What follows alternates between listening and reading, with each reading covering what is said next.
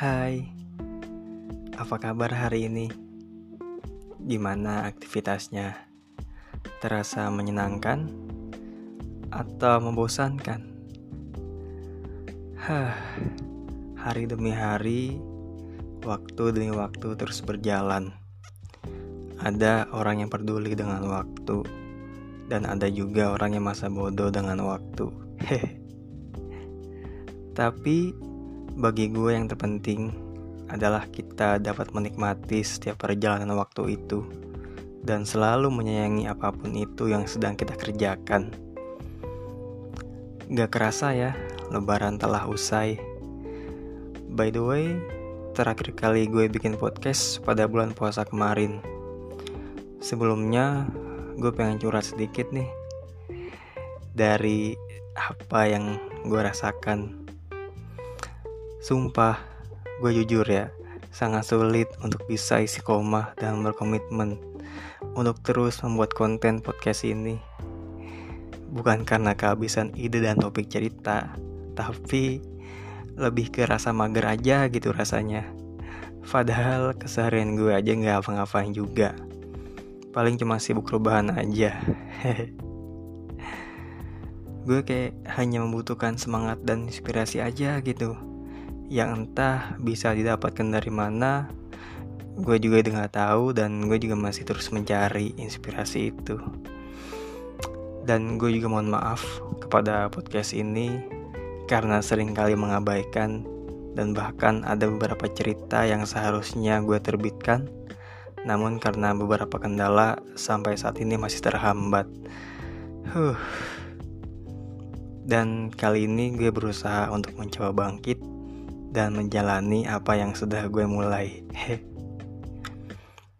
But anyway, semangat terus ya buat kalian yang saat ini sedang merasa down, kehampaan, kehilangan semangat, dan mungkin sedang merasa stres karena beban hidup dan alasan yang lainnya. Saran gue jangan hanya berdiam diri, cobalah cerita ke teman terbaik, ke keluarga atau ke saudara terdekat kamu agar mendapatkan solusi dari setiap masalah dan kepenatan yang ada. Jangan terlalu melulu berlarut dalam kesedihan. Dan semangat juga ya buat kalian yang saat ini sedang di jalan, kerja, nugas, bahkan sedang santai dan rebahan di kasur. Gue Abbas dari podcast cerita kita kembali hadir yang akan menemani segala aktivitas kalian dengan berbagai cerita berdasarkan keresahan-keresahan yang mungkin sama-sama kita rasakan. Pada kali ini gue akan membahas terkait toxic positivity. Mungkin sebagian dari kalian sudah mengetahui apa itu toxic positivity. Namun gue yakin mungkin masih banyak juga yang masih belum sadar akan toxic positivity dan bahayanya. So, toxic positivity adalah kondisi ketika seorang menuntut dirinya sendiri atau orang lain untuk selalu berpikir dan bersikap positif serta menolak emosi negatif melihat suatu hal dengan positif yang baik. Tapi jika dibarengi dengan menghindari emosi negatif, hal ini justru dapat berdampak buruk bagi kesehatan mental loh. Apakah kalian sudah tahu terkait toxic positivity ini? Seorang yang terjebak dalam toxic positivity akan terus berusaha menghindari emosi negatif seperti sedih, marah, atau kecewa dari suatu hal yang terjadi. Padahal, emosi negatif juga penting untuk dirasakan dan diekspresikan. Penyangkalan emosi negatif yang terus dilakukan dalam jangka panjang bisa menimbulkan berbagai masalah kesehatan mental, seperti stres berat, cemas, atau sedih yang berkepanjangan, atau bisa gangguan tidur. Toxic positivity umumnya muncul melalui ucapan. Karena orang yang memiliki pemikiran yang demikian mungkin bisa sering melontarkan petuah yang terkesan positif, tapi sebenarnya merasakan emosi yang negatif. Selain itu, ada beberapa hal yang menandakan seorang sedang terjebak dalam toxic positivity. Mungkin dari kalian sedang mengalami atau tidak, mari kita bahas. Yang pertama, menyembunyikan perasaan yang sebenarnya sedang dirasakan lalu terkesan menghindari atau membiarkan masalah. Merasa bersalah ketika merasakan atau mengungkapkan emosi negatif. Mencoba memberikan semangat kepada orang lain, tapi sering disertai dengan pernyataan yang seolah-olah meremehkan. Misalnya mengucapkan kalimat, Jangan menyerah, gitu aja kok nggak bisa. Masa kamu nyerah? Seringkali kalimat itu diucapkan atau mengucapkan kalimat yang membandingkan diri dengan orang lain. Contohnya, kamu masih lebih beruntung, masih banyak orang yang lebih menderita dari kamu. Kayak gitu tuh, contohnya. Ada juga melontarkan kalimat yang menyalahkan orang yang tertimpa masalah. Misalnya, kamu atau teman kamu sedang menerima masalah cobaan. Lalu ada yang ber, lalu ada yang berkata, "Coba deh, ambil saja sisi positifnya. Lagi pula ini salahmu juga kan?" Gimana kira-kira perasaan kamu setelah ada orang yang melontarkan kalimat seperti itu? Mungkin pengucapan kalimat positif itu dimaksudkan untuk menguatkan diri sendiri atau sebagai rasa simpati terhadap masalah yang sedang dialami orang lain. Namun, percayalah, bukan berarti boleh terlalu positif hingga mengabaikan emosi negatif. Apa pun yang, ber yang berlebihan itu tidak baik. Begitu pula dengan sikap dan pikiran positif. Selain dari ucapan secara langsung, media sosial juga dapat memicu toxic positivity. Ya, secara sadar dan tidak sadar, Media sosial membuat setiap orang berlomba-lomba untuk menunjukkan eksistensi sisi terbaik dari kehidupannya masing-masing. Ketika melihat orang lain yang hidupnya tampak lebih sempurna, mungkin kita akan menjadi lebih mudah sedih dan terpuruk, iri, gengsi. Bahkan ketika sedang merasakan sangat sedih sekalipun, sebisa mungkin untuk menutupinya dari media sosial Kalian tipikal yang begini enggak? Dan hal ini membuat kita menolak segala emosi negatif karena ingin selalu terlihat sempurna di media sosial. Seperti dunia yang ditampakkan di media sosial.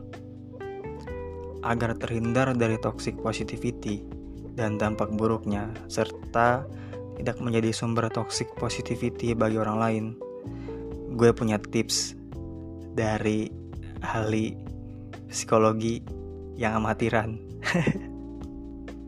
yang pertama, rasakan dan kelola emosi negatif yang sedang dirasakan. Emosi negatif yang sedang dirasakan bukanlah yang perlu disimpan atau disangkal, karena perasaan dan emosi, baik yang negatif maupun yang positif, itu adalah merupakan hal yang normal, hal yang wajar yang dirasakan oleh seorang manusia seperti kita. Untuk itu, kamu boleh melakukan atau mengungkap atau mengungkapkan perasaanmu agar tidak menjadi toxic positivity. Cobalah bercerita dan ungkapkan keluh kesahmu pada seorang yang kamu percaya dan bisa memahami perasaanmu. Bila kamu merasa tidak nyaman, kamu bisa kok menuliskannya dalam buku harian. Dan yang kedua, cobalah berusaha untuk memahami, bukan menghakimi. Karena perasaan negatif yang kamu atau orang lain rasakan itu bisa muncul karena berbagai pencetus, mulai dari stres karena pekerjaan, masalah tugas, masalah keluarga atau finansial, sehingga gejala gangguan mental tertentu seperti gangguan mood itu akan muncul Oleh karena itu, cobalah kalian memahami perasaan tersebut dan temukan cara yang tepat untuk melepaskannya. Jika hal ini terjadi pada temanmu, biarkan ia meluapkan emosi yang sedang dirasakan. Setiap orang tentu tidak mau dihakimi. Kita pun juga sama, kita nggak mau dihakimi oleh seorang. Apalagi hanya semata-mata karena ia jujur dengan perasaannya sendiri. Karena itu, daripada memberi komentar yang terkesan judgmental, cobalah untuk berempati. Dan yang ketiga, hindari membanding-bandingkan masalah. Karena setiap orang memiliki tantangan dan masalahnya masing-masing. Apa yang kamu anggap mudah dan sulit, itu tentunya berbeda dengan orang lain. Bisa saja kamu merasa hal yang kamu merasa hal tersebut mudah, padahal bagi orang lain itu sangat sulit. Begitupun sebaliknya. Maka dari itu, tidak adil dong rasanya jika kamu membandingkan masalah yang kamu alami dengan masalah orang lain. Alih-alih membandingkan diri sendiri dengan orang lain, lebih baik berusaha memahami dan menghibur diri agar kondisi dan perasaanmu kembali pulih. Lalu yang keempat, mengurangi penggunaan media sosial jika dirasa perlu. Karena media sosial juga dapat memicu atau memperparah toxic positivity. Alangkah baiknya kamu coba kurangi penggunaannya. Kelola juga akun sosial mediamu. Singkirkan orang-orang yang selalu membuat postingan kurang bermanfaat atau dapat memprovokasi emosimu daripada menghabiskan waktu untuk scrolling media sosial, lebih baik buatlah dirimu produktif dengan cara menyelesaikan pekerjaan-pekerjaan yang masih tertunda, mengasah kemampuan, melakukan mid time maybe, atau aktivitas lain yang membuat kamu merasa bahagia. Setelah mengetahui positivity ini, kini kamu tidak boleh melakukan hal tersebut lagi ya. Terapkan juga cara menghindari toxic positivity agar kamu terhindar dari sikap ini dan tidak menjadi sumber toxic positivity bagi orang lain. Ingatlah bahwa tidak apa-apa untuk merasa tidak baik-baik saja. Berusaha jujur pada diri Anda sendiri. Tidak perlu menyangkal kesedihan dan berpura-pura selalu bahagia. Kehidupan yang dijalani setiap orang memiliki warna-warni tersendiri kok. Ada kalanya kita bisa merasa bahagia dan puas, ada kalanya juga kita bisa merasa sedih dan kecewa. Semangat terus ya. Jangan pernah berlebihan dalam melakukan sesuatu, begitupun dalam konteks toxic positivity. Hehe. Dah, bye bye.